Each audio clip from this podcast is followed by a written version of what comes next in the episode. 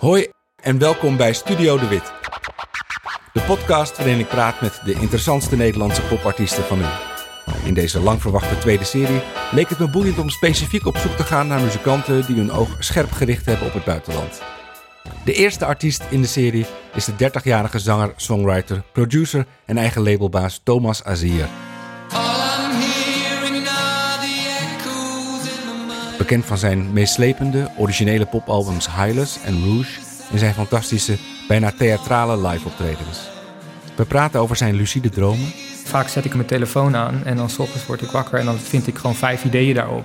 En over de bijzondere manier waarop zijn derde album Strays tot stand kwam. Ik, het was voor mij ook een heel erg soort van gedag aan de, de major label-industrie. Maar je hebt ook gewoon, ook gewoon een steady inkomstenstroom van dingen waar niemand een idee van heeft. Ja.